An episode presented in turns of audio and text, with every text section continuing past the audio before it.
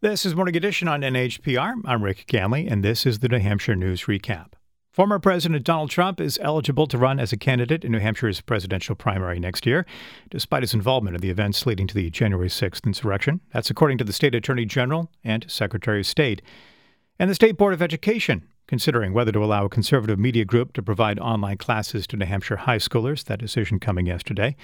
Here with us to talk it all over are N H P R's Josh Rogers. Good morning, Josh. Good morning, Rick. And the New Hampshire Bulletin's Ethan DeWitt. Good morning. Good morning. First, Ethan, I want to start with you. Secretary of State Dave Scanlan has been getting lots of attention in the past uh, month over the issue of Donald Trump's eligibility on the primary ballot. Can you tell us what he had to say this week? Sure. So the um, challenge here revolves around the fourteenth Amendment of the U S Constitution.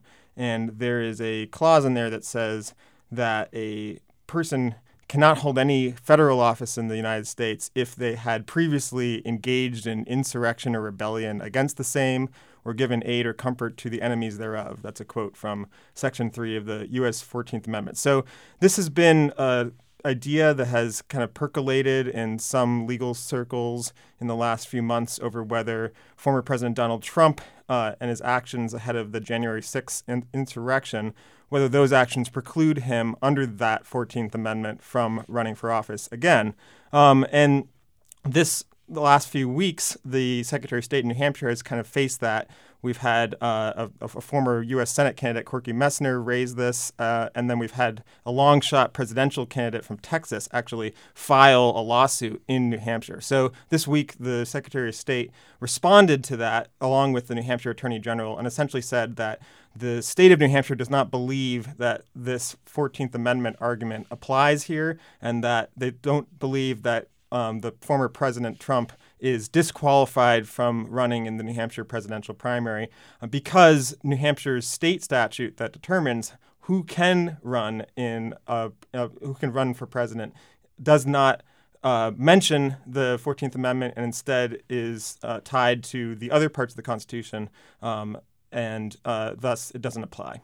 So essentially saying the, the, the federal, the fourteenth Amendment clause just has no bearing on state law. Yeah, that was the argument that Scanlan presented. This is um, Secretary of State Scanlan, and it was backed up by a letter from Attorney General John Formella. This was always seen to be sort of a long shot case, but it has appeared in other states acro- across the country. And so this was sort of uh, an attempt by Scanlan and by Formella to kind of put this to bed. Uh, they pointed to the state statute in New Hampshire, which refers to Article two of the Constitution. So that is the one that many people know. You have to be a natural born citizen. citizen to run for president, you have to be at least thirty-five years old, and you have to have lived in the U S for at least fourteen years. That is explicitly stated in New Hampshire statute. But the other aspect, you know, regarding um, engaging in insurrection or rebellion, that isn't referenced, and they said it had no legal bearing. Josh, state Republican officials have been publicly pressuring uh, Scanlan to allow Trump to be granted ballot access during next year's presidential primary. H- how much uh, effect did they have, you think? I'm not sure what effect they had, if any. Frankly, eighty Republicans, uh, state elected officials, uh, wrote to Secretary of State Scanlan, and you know, signatories on that letter included State Senate President Jeb Bradley and House Speaker Sherman Packard. Uh, this letter was released publicly by the Trump campaign. Among other things, it described the, the fourteenth Amendment uh, rationale for, for barring Trump from the ballot. Uh, an absurd conspiracy theory and a, quote, fraud against the will of the people. Um, You know, I'm not sure this letter had any effect. I mean, this was released to the public uh, a day before Scanlan was set to make the the, the announcement that, that Ethan was referring to. Um, you know, and there is reason to believe uh, that Dave Scanlan relied on his own judgment and the Attorney General's advice. And, you know, it's interesting, though, the letter that, from the Attorney General memo that Ethan mentioned describes the Secretary of State's role uh, in this regard as, as almost ministerial, meaning, you know, if you're a candidate and you check the boxes you need to to participate, you meet the qualifications that Ethan was mentioning, um, that essentially you'd be deemed good to go. Uh, there is also no doubt that uh, David Scanlan was cognizant of the fact that he'd be walking into a real political storm if he, if he tried to take some sort of line that Trump shouldn't be on the ballot and do so unilaterally. Um, he stressed that if this decision needs to be made, it should be made by the U S Supreme Court. and um, during the general election, not during the primary, which is really a, a sort of a delegate assigning uh, process in terms of uh, the way uh, Secretary of State Scanlan sees it. Yeah. Uh, Ethan, what was the reaction after Scanlan's announcement yesterday? Well, obviously from the Trump side, it was uh, th- this, as I said earlier, is one of the first Uh, sort of test cases for this legal theory. We've seen it in other states. And so I think that, uh, you know, Trump world saw it as sort of a green light to um, keep moving and kind of a, uh, a, a defeat of this idea.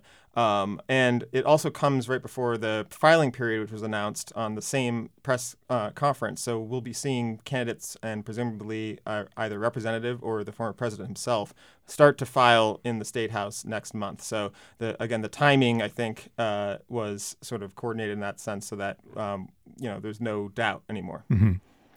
Also this week, New Hampshire's Attorney General dismissed legal concerns over the possible state approval of a financial literacy educational program from PragerU, the conservative media company looking to provide some online coursework to New Hampshire high school students. Ethan, let's review that a bit. What is PragerU? PragerU is a conservative organization that it's basically, a, you can see it's sort of a media company, and it was co-founded by this man named Dennis Prager. He's a conservative talk show commentator. They primarily produce videos, uh, often kind of short and slick, aimed at both adults and kids, uh, and they are um, conservative-leaning, right-leaning. A lot of the videos um, present a, a strong viewpoint. So they range, not all are, you know, are, are um, directed at schools, but they range from topics like raising skepticism around climate change, um, you know, the causes of the Civil War. Um, some of them are overtly political, where they kind of talk about the de- the Democratic Party or liberalism, and um, and so that's company's been around for a while. What they've done uh, as well is they've created some materials that are geared towards schools and towards kids, and one of those courses is called Cash Course, and this is uh, a series of fifteen five-minute videos that are aimed to teach financial literacy, and that was sort of at the center of this debate. Okay, so so what is the specific course offering here? This is just a, is this a limited course offering? Is this some material? Uh, what's what's what's on offer here? Yeah, so Cash Course, as I noted, it is uh, sort of a subset of this over this media company's offerings, and it's essentially fifteen five-minute videos on everything from how to fill out a W two tax form, how to invest, how to take out a loan.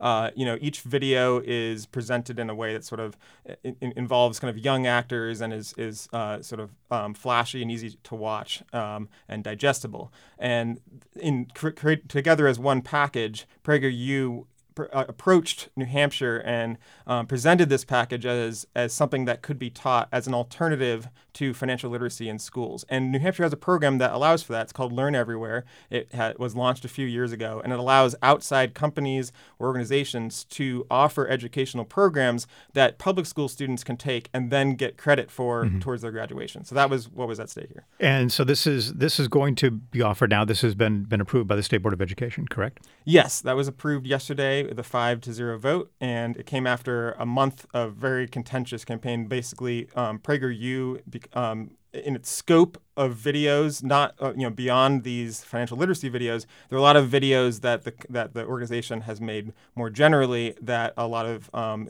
educators and progressives have opposed and, and have pointed to you know things that um, they say denigrate L G B T Q people, that raise um, skepticism over climate change, that kind of downplay uh, you know structural racism, et cetera. And a lot of that came up as objections to the state approving uh, content from the same organization. So critics are worried that possibly there'll be more material from PragerU uh, approved eventually? Yes, that was the, one of the main arguments. The second argument made was that the material itself is not substantial enough to count for the credit. Again, it's about seventy-five minutes of videos spread out over fifteen videos. And uh, then it goes I, academically rigorous. Yeah, right? So that yeah. was the criticism. The, yeah. the, the proponents of this said that these videos are, first of all, the videos themselves are totally neutral and that they all are engaging and kind of um, you know good for kids to watch, and that they are siloed essentially from what the rest of PragerU's content is, and that they would be moving forward. So that was sort of the contours of the debate. And when the state board took it up, they um, all kind of took that side as well and said that these videos are separate from the conservative ideological content of the organization. It's Morning Edition on N H P R. This is the New Hampshire News Recap. We're recapping some of the week's top news with N H P R's Josh Rogers and the New Hampshire Bulletin's Ethan DeWitt.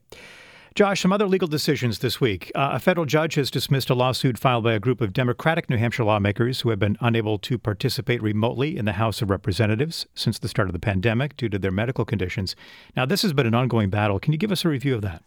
I can try. The, the docket on this is pretty long. Uh, the case was first filed in twenty twenty-one by former House Minority Leader Rennie Cushing.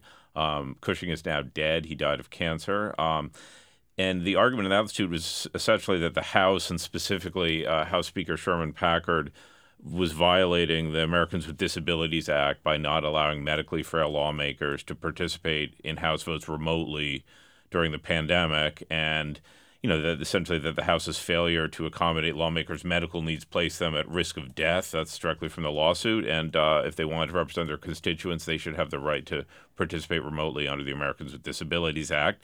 A federal district court judge declined to force remote participation. Uh, the case then continued to the First Circuit, where a split ruling found Packard had legislative immunity and that House policies, the creation of the rules that govern the House, uh, was a core function of the legislature and therefore not um, susceptible to, to judicial review, essentially. Uh, the case returned to a lower court where the lawsuit was um, was refiled and and uh, changed a little bit in its scope. And the ruling this week by Judge Landry McCafferty uh, did express some sympathy for, for what it called, what the decision called the plaintiff's legitimate concerns. But, you know, Judge McCafferty's bottom line was that the rules governing remote participation are legislative acts and therefore for lawmakers and not any court to sort out. So that's the record. And, you know, during the pendency of this case, several plaintiffs, uh, Uh, Cushing, obviously, uh, Kathy Rogers, uh, another, had, you know, they both died, uh, unrelated to,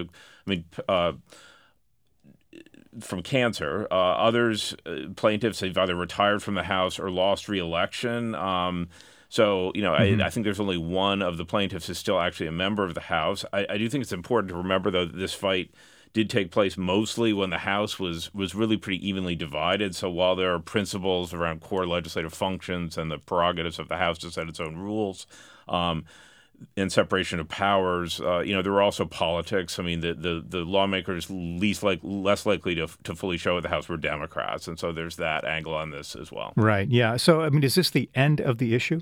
Well, we'll see. I mean, you know, uh, obviously this will be something that, you know, you can presume with every regime change in the House, this is going to be something that's going to be contemplated in the rules. And, you know, the state Senate, obviously a much smaller body, twenty-four members, four hundred member House. The, the Senate um, managed to allow remote participation without really any fuss. Okay. Uh, so what's been reaction from lawmakers? Have you heard anything else? Uh, from... Well, I mean, this. I mean, people are not surprised that this is the outcome. I mean, that was sort of the yeah. way the court decisions were going. I mean, Democrats say that, you know, if there if there's a new speaker, if they take retake the majority, that, you know, this will be something they, they will push for. Um, you know, Sherman Packard sees sure. this as a vindication of his view about the role of the legislature in setting its own rules. All right. We'll have to leave it there. N H P R's Josh Rogers, thank you so much. You're welcome. And the New Hampshire Bulletin's Ethan DeWitt, thank you for, for coming in today. Glad to be here. You can find more of their work and all the stories that we talked about this morning, as always, at N H P R dot org and New Hampshire Bulletin dot com. And if you missed part of today's segment, or if you want to catch up on previous weeks, you can find the New Hampshire News Recap wherever you listen to podcasts. I'm Rick Ganley. This is N H P R.